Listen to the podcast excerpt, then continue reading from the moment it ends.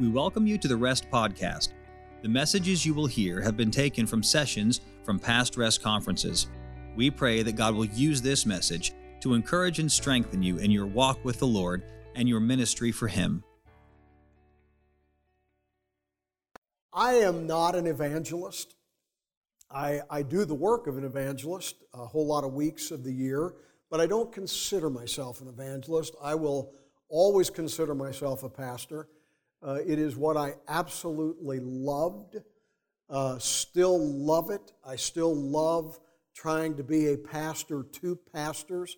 I, I love conversations with preachers. I love, I love just trying to share uh, experience with them and try to be an encouragement to them.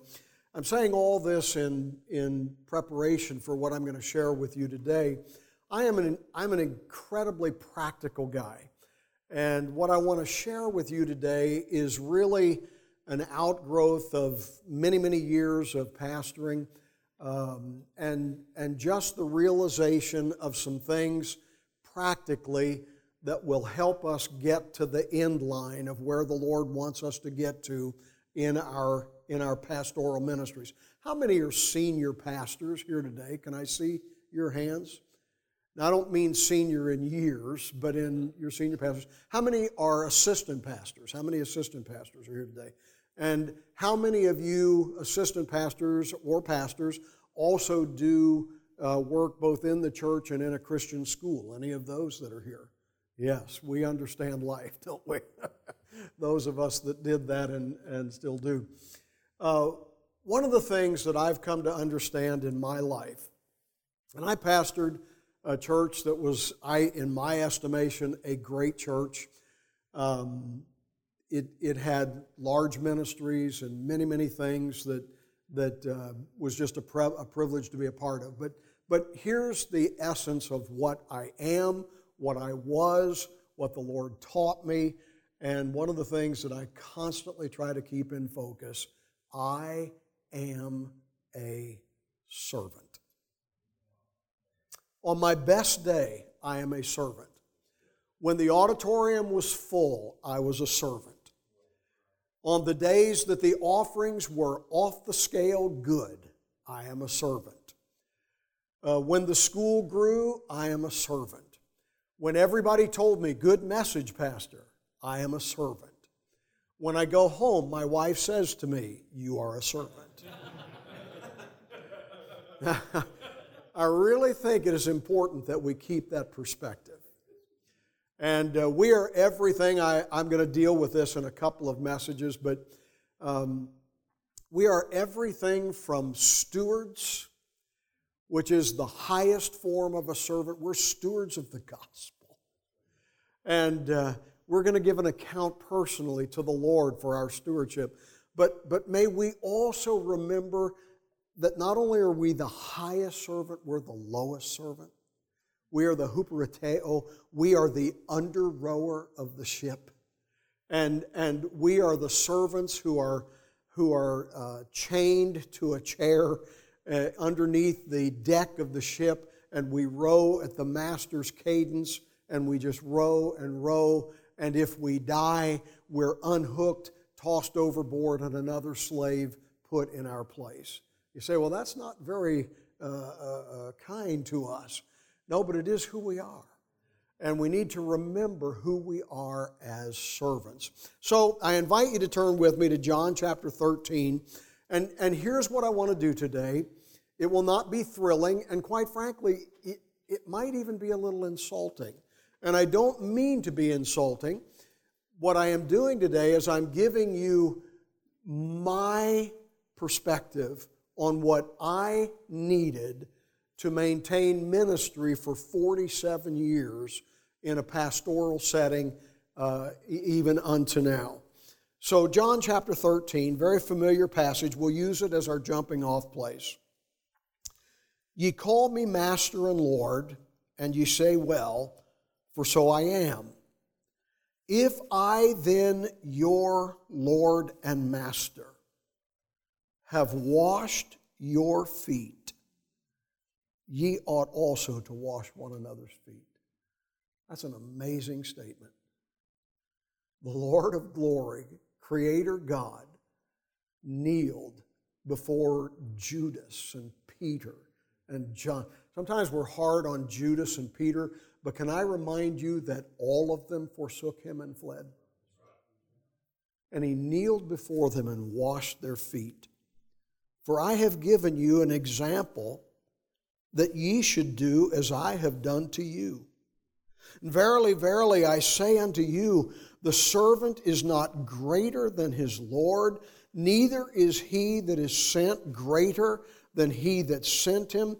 And if ye know these things, happy are ye if you do them. I'm talking to a room full of servants today. And I want you to know that being a servant is not always pleasant. Being a servant is not always easy.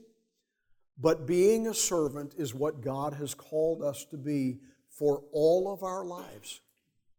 And my question and what I hope to answer today is how do we do that for a lifetime? Have you ever laid down in bed and said to yourself, How do I do this? Again tomorrow and again next week. How do I do this and, and be able to smile and mean it? How do I do this and have joy in my heart? I, I don't want to be miserable in what God has called me to be. Did you know that God did not call you to be miserable? I am miserable sometimes, but God did not call me to be miserable in my service to Him.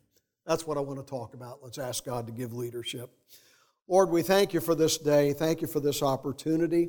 And Lord, I pray that these things would just simply um, maybe touch a nerve in our hearts, help us to be very intentional about how we conduct ourselves as servants to people who sometimes appreciate our service, who oftentimes don't even notice our service, and sometimes criticize our service. Lord, we are your servants and their servants, and so help us to see how we can do it for a lifetime, I pray. In Jesus' name, amen. I got saved in February of 1975. I was in Bible college in September of 1975. I didn't know anything. Wasn't raised in a Christian home. Um, my father got saved when Soul Winners went by his door at 63 years old and uh, came in and shared the gospel with him. He got saved. Uh, my mom uh, followed along. My brother got saved. I got saved. I, I did not know Bible stories. I didn't know anything. I, I mean, I knew who Jesus was, and I had been to Sunday school once or twice at my grandmother's request and so on. But, but from February of getting saved to being in Bible college in September, it was culture shock for me. And I'll never forget sitting in my first Bible college chapel. And, and I am thinking, I have now arrived in the promised land. I'm there. This is going to be the greatest life that any man could ever live amongst other men training for ministry, being trained by Bible college people. I mean, I was impressed with where I was. And the college president, a man named G.B. Vick, yes, that's how old I am, if you recognize that name, G.B. Vick gets up and says to us, doesn't even introduce his message, just says, I'm here to tell you this. The easiest place to backslide is Bible college. Man, I was crushed. I didn't even know what backslide meant. and, uh, you know, I took that under advisement, and, and here's the truth 47 years of ministry later, he was right. One of the easiest places to develop a cold heart for God is right in the middle of ministry. And if we're not careful, that can happen to us and listen, we'll continue to go through the motions, but so often we can go through the motions without a real passionate heart for the Lord. A lot of reasons that we can grow cold. In the ministry, we're the object of some of Satan's most concentrated and vicious attacks. Well, if you want to take a lot of people out, take the leader out. In the ministry, we're busier than most and perhaps rewarded financially the least. One of the questions that I'm asked by preachers almost weekly how, how do I get my people to pay me? How, how, I, I don't know how, how did you do that at Heritage? How did you budget this and how did you budget that? I'm not giving that answer right now. I'm just saying that it's a question because they're not paid much. In the ministry, we almost always look spiritual, even if our hearts are away from God. Hey, I know how to do this. I know how to write a sermon. I know where to get three points. I can even find a poem. And I can go through it, and to be honest with you, I've done it long enough that I know where to raise my voice, where to lower my voice. I know how to look like what is not going on in my heart. One of the things that I always remind myself of did you know that from the time, and I'm not accusing anyone of deep sin of adultery, but when David committed his awful sin with Bathsheba, leading to his conspiracy against Uriah and hiding that, do you know it was a full year before he was confronted by Nathan and he got right with God? And for that full year, he continued being king. He continued singing his psalms. He continued going to the tabernacle. He continued all the things. He went through the motions, even though inside his heart was just being ripped.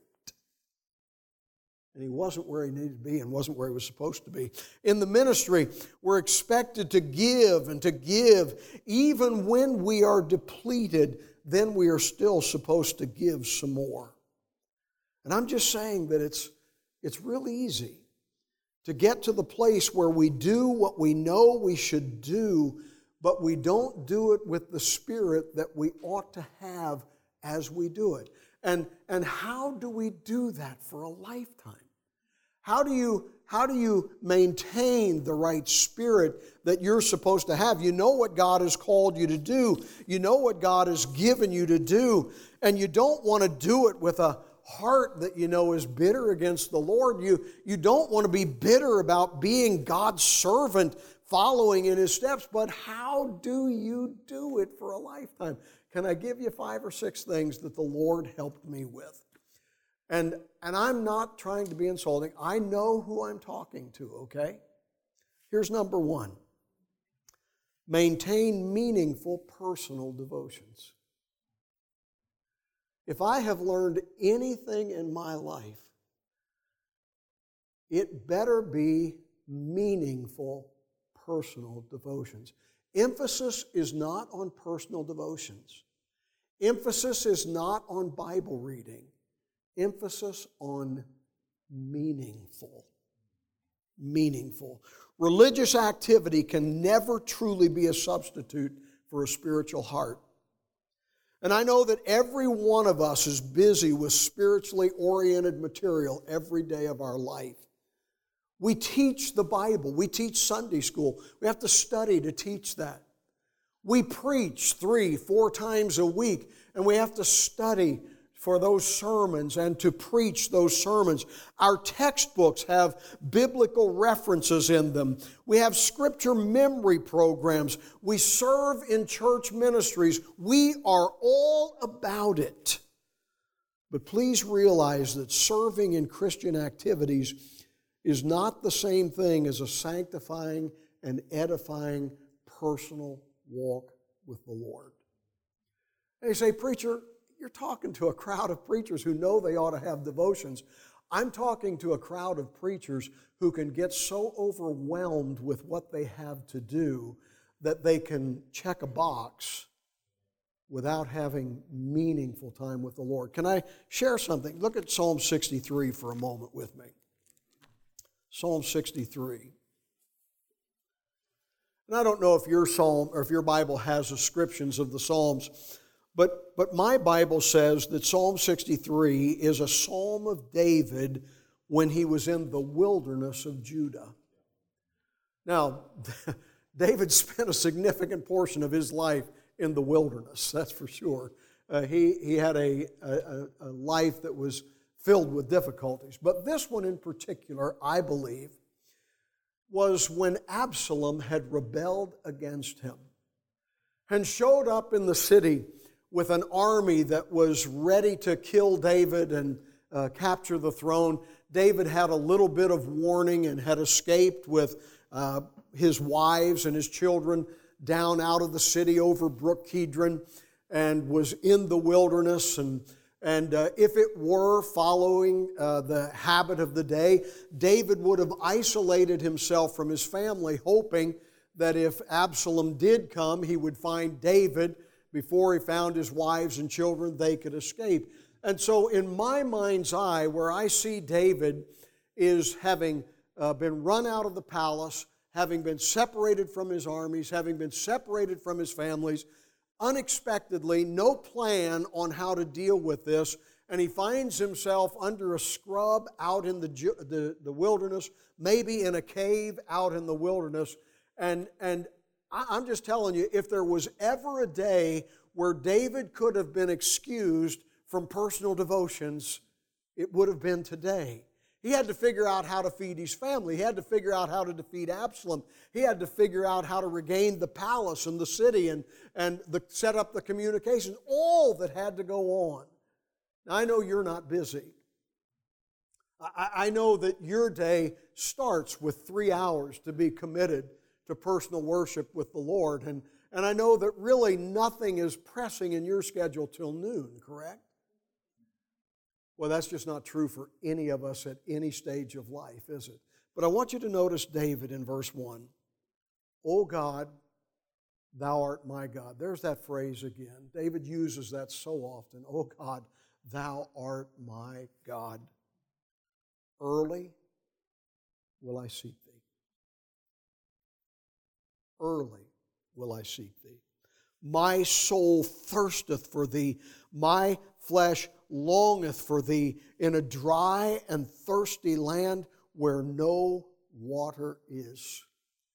David, in perhaps one of the greatest crises that his life would ever face, purposed this that his first priority over every physical responsibility he had for that day was to meet with the Lord. You know what David knew? David knew that there was never a day without the Lord that he was smart enough to be king of Israel. David knew there was never a day when he was a great enough strategist to prepare the armies without God's help. You know what I have figured out? There was never a day when I was glib enough and winsome enough and smart enough to be the pastor of Heritage Baptist Church without God's help and God's direction. Brother Cormican can vouch for this. Brother Dent can vouch for this. I, I really believe what I'm about to say. On any given Sunday morning, if you walked into the auditorium of Heritage Baptist Church, I was the least educated man in the room.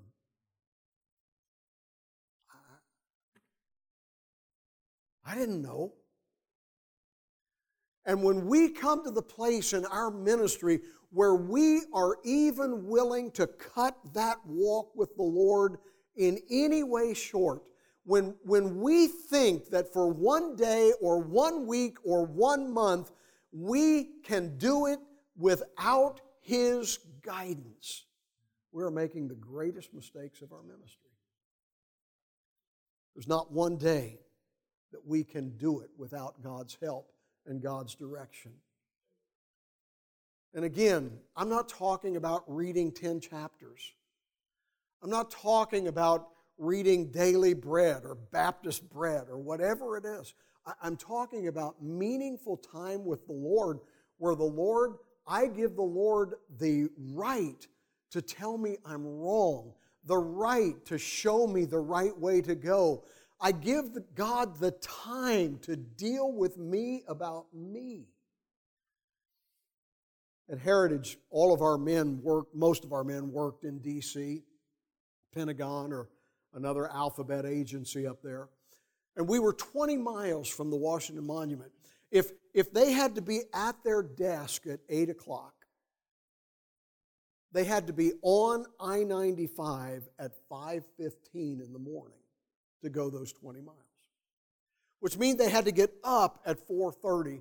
And I would preach like this and I'd say, "Guys, you need to walk with God. You need to walk with God."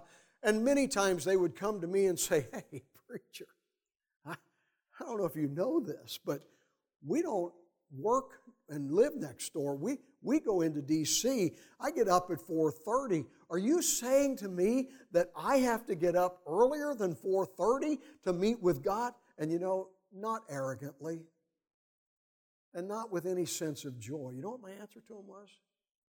Yes, I'm saying you have to get up earlier. I'm saying that on no day are you able of yourself to do this. And in no season of busy ministry and on no, in no season of your life are you smart enough to do this without God. And if you're going to do this for a lifetime, if, if you're going to be successful, not in the sense of building a program, but in pastoring and leading people and building lives, you cannot do it without a meaningful time every day meeting with the Lord. I love what David says in verse 8 My soul followeth hard after thee. That word followeth, those words followeth hard. How do you follow hard after God? You know, you grit your teeth and follow hard. If, it, it, it, and again, I, I do not know the ancient languages, but I have a Strong's Concordance and it makes me extremely dangerous, all right? You look that word, those words up, followeth hard. You'll find that it's the same word that God uses in Genesis chapter 2 when he's talking about a man and his wife. And he says that a man and a wife will cleave to each other. David is saying, I cleave to the Lord. I think in my relationship with my wife, I, I, know some things. I know that nothing comes before my wife. No earthly relationship comes before my wife. I know that I set aside things that I love to do. I will even set aside things that I need to do if my wife has need of me. I always put her first, and, and I'm always there for her, and she is primary in my life. And just as I cleave to my wife, there has to be a cleaving to the Lord. And I'm telling you, there is no meeting more important than my meeting with the Lord. There is no schedule that is more important than my time with the Lord. And it has got to be primary and it's got to, it's got to be seen to, if you will, all of our lives. Here's number two maximize the benefit of preaching. In serving the Lord on a staff, especially, there's a way that we can go weeks without hearing preaching. That's why I had some of you assistant pastors raise your hands. Your job is the hardest job on earth. There's no definition to it. You just do whatever the pastor says you're supposed to do. And sometimes that job puts you in children's church. Sometimes that job puts you uh, overseeing some other ministry while the preaching is going on. It is amazing to me how often a staff member can be weeks and not in a preaching meeting, not in a preaching service. I would go so far as to say this as well. It amazes me how, how long and how often a preacher can go without hearing preaching except his own. Now, I personally love my preaching. but can I be honest with you? You know what I find about my preaching? It's always from my perspective. Sometimes I'll look at my sermons and I'll say, well, I, I kind of said that over here from a different passage. And I, I kind of had that idea seven times. And I kind of, now, it's all good preaching, okay? But you know what I need sometimes? I, I need somebody else's passion and perspective from the Word of God to rock my heart. And, and men, I don't know how you get it. Staff members, be in services and listen to preaching. And preachers, find a way to hear other preachers preach. I think that's the value of this meeting. The value of this meeting is not the name of the guy preaching. The value of this preaching is the Word of God opened up from a different perspective for your life, for my life. Titus tells us that God manifests His Word through preaching. I have a particular habit. I like to walk. It's the only thing I can do without popping tendons. And so when I take a walk, I don't think I'm giving you anything earth shattering here. But when I take a walk, I listen to preaching. And it's amazing. I've listened to a lot of your preaching. I listen to my son's preaching. I'm not often able to be there on a Sunday. And, and he, is a, he does a masterful job with the scripture. And, and what a blessing it is to hear old preachers preach and young preachers preach and, and preachers in large ministries preach and preachers in small ministries preach and gather all those perspectives of men who love God and love His Word and they speak into my life and into my heart and it changes me. And by the way, they don't have to be camp meeting preachers. And it's okay if they're monotone preachers. And quite frankly, it's okay if they get pretty excited sometimes. I just like all preaching that comes from this book, and it benefits me. And you and I, as pastors, with all of our studying and all of our preparation, we've got to break out sometimes of our perspective. It doesn't mean that we're wrong, it doesn't mean that we don't feed people. It just means that sometimes another voice is essential for our lives. And so I just urge you to maximize the impact of preaching in your life. Here's number three. From my life, what did I find in my life that I needed to do to be able to do this for now 47 years and hopefully however many the Lord gives me? I want to I want to serve the Lord. How do I do that with joy and love being a servant? Make time for ministry to the lost. Make time for ministry to the lost. We all know that we should be faithful in soul winning. I, I understand that. But actually, I'm saying more than that. I'm saying that the members of a church staff, pastor, assistant pastor, and so on, if, if we're not careful, we deal primarily with people who profess to know Christ and often our dealing with them is problem oriented. Maybe they've got a spiritual need, a spiritual problem. Maybe they've got a physical need, a, a physical problem. But everything we do with them is oriented around a problem. If you're on a school staff, whoo, you've got the, the big one because you're dealing with people about their children. and there is no place people are more blind than concerning their children. And, and we had a large school, and I did a lot of counseling and, and all of this, and we had a large staff. And before very long, if you're not careful, you become jaded about ministry. You start to feel like your job is to be the conflict resolution expert in your church.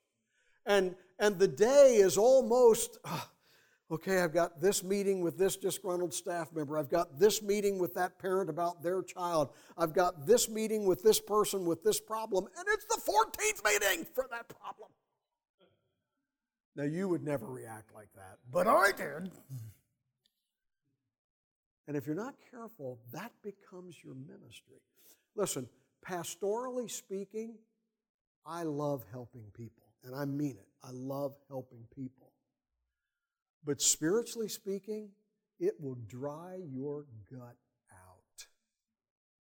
If all you ever do is usher people into your office, hear their problem, try to solve their problem, and realize next week you have to hear that problem again and help them solve that problem again, and the week after that.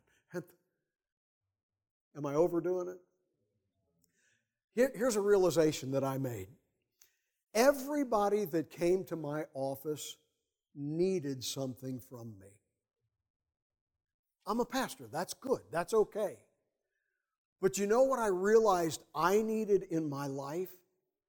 I needed to talk with people who not only didn't need me, they didn't want anything I had. You see, if you're not careful, you can become a jaded master. And what you need to do is get out of that office and go find you a Lydia. Go find a Philippian jailer. I don't want to go to jail. Well, let God decide that. Go find you a Nicodemus. Go find a Zacchaeus. Go find somebody that doesn't have spiritual problems because they don't even know the Lord. Now, they've got spiritual problems, but I'm just saying there is something refreshing about dealing with someone about their soul instead of their conflict with another staff member, or instead of their conflict with a teacher, or instead of their conflict in this or that or the other. Go tell somebody about Jesus and watch them get saved so that five years from now they can have a conflict with a staff member. See, that's how jaded you get, okay? I'm just saying, Guys, I know our schedules. I, honestly, by the time you prepare a Sunday school lesson, Wednesday night, Sunday morning, Sunday night, and then you meet with staff, and then you meet with your people, and then you be a dad, and then you be a husband, I get it. But it is essential for you. Make time to meet with the Lord in a meaningful way. It is essential to you that you make time to hear the perspective of the Word of God from some other person than yourself. Make time to go tell somebody about Jesus and in the simplicity of the gospel, see somebody just open up to truth that they had never heard before. Here's number four move away from a harsh and critical spirit to a grateful spirit. Move away from a harsh and critical spirit to a grateful spirit. In ministry, we deal with problems. However, may we always remember that we have problems. We are a problem. You and I must love and invest in people, believing that God can help them like He helped us. Have you been helped? I remember when I got saved. Man, I wasn't the most wicked man on earth, but I was such a jerk. And to see where God takes you from and, and moves you to. Now, I've been saved a long time, but can I profess to you that standing before you today, I've got problems. God is not done with me yet, and I know God is not done with you yet either. And we have got to remember that, that we are on this journey not only as pastors, we're on this journey as people. And God is building us, God is helping us, God is revealing us to ourselves. And, and you know what? I have hope in my life. I have hope in my life that I'm growing, that I'm learning, that I'm becoming, that, that honestly, I'm a better man today than I was yesterday and, and the day before. And, and here's the important thing I want to have that hope for the people that I minister to. I don't want to, in my heart and my mind, just consign them to they're hopeless. Brother Joel and I just had a conversation a minute ago about two people that we know, and they're not as perfect as us. And, and we were talking, and, and, and you know, we, we were expressing to each other, oh, I don't want to say this, I don't want to say that, but, but you know, here's what they need to do, here's how they need to grow. And, and you know what the end of that conversation is? They can. They can grow. They can change. They can become. My, my wife enjoys watching HGTV. Now, less and less because they have gone woke and everybody has to be some trans or some other couple. I don't know. But, but at any rate, I have been to the Holy Land, I've been to Waco, and uh, I, I, I watch those shows. I, I want to confess to you, I have zero ability to build anything. Nothing. But I am good at demolition. I am good at demo day. And you show me something that you want torn up, I can tear it up and then let somebody else rebuild it. I'm telling you, it is easy to tear people down. It is easy to see what should be done and what's wrong in their life. I, I made mention last night, and I'll hasten through this, but I, I am a pessimist by nature. I wish I wasn't, but I am. Show me that cup with half a cup of water, and I will describe to you how that whoever has that in their hand is going to die of thirst. All right? I mean, I can just show you what's wrong. But goodness gracious, we serve a God who can take what's wrong and make it right. We serve a God who can take ashes and make beauty come from those things. And we have got to have that frame of reference with the people that we pastor. Don't give up on people. Don't consign them to being unusable. I'm telling you, they're worth the investment of our time and our effort. Here's last marvel at the privilege you have to serve the Lord every day. Have you met you? Honestly, have you met you? Ah. How does the Lord use us? It is amazing, isn't it? I know me and that God would give me any privilege, any opportunity, any, any ministry. It's amazing to me. Don't ever get over the fact that God, in His mercy and grace, has made you usable in the way that you are. And instead of every day waking up with a sense of dread about ministry, wake up with an absolute amazement that God would ever allow you to do what He's allowing you to do. Several years ago, can I tell you about one of my surgeries and then I'm done? I've, I've had a lot of them and I'm, I'm certainly willing to share them with you afterwards. But I had to have a knee replacement surgery. I lost my left knee, had a total collapse. I couldn't walk. I mean, I walked with a cane, and uh, just about in every step was just pain. And I truly love to walk. I mean it. My wife and I walk in the evening together. We love to walk, and I lost that ability. And I can remember praying to the Lord, Lord, I, this is, I, I just want to enjoy my walk again. And, and Lord, if there's any way that I could do that, I, I pray you do that. And, and I remember when I had that knee replacement surgery, and the doctor told me, he said, now it's going to be two weeks that are really tough, but then you're going to be able to walk again. And you know what? I, it's true, I did, and I do. And I remember the first time that I walked without a cane and uh, almost without pain. And taking that walk, I was praising the Lord every step of that walk. Lord, thank you for allowing me to walk and, and to enjoy this again. And I'm listening to preaching and just enjoying it. And, and I remember three months into that, I forgot how much I loved being able to walk again. And it became common to me again. Hey, I'm just telling you, ministry is not common. Here's how I say it God created a lot of people, and He created a few pastors, and we're in charge of the rest of them, okay? Now, I don't mean we're masters, I mean we're trying to help them, all right? Sometimes we can have that attitude. We're one of them. And somehow, in His grace and amazing ability, God lifted us, and, and through what He can do through us, He allows us to be a help to them. Don't ever get over that. You don't deserve the church you have. You say, You don't know my church. you don't deserve it. You, you don't deserve the salvation you have. We don't deserve the lives we have. God has just been good to us. And let's stop criticizing everybody we pastor and let's stop wishing it were different here and wishing we had that there.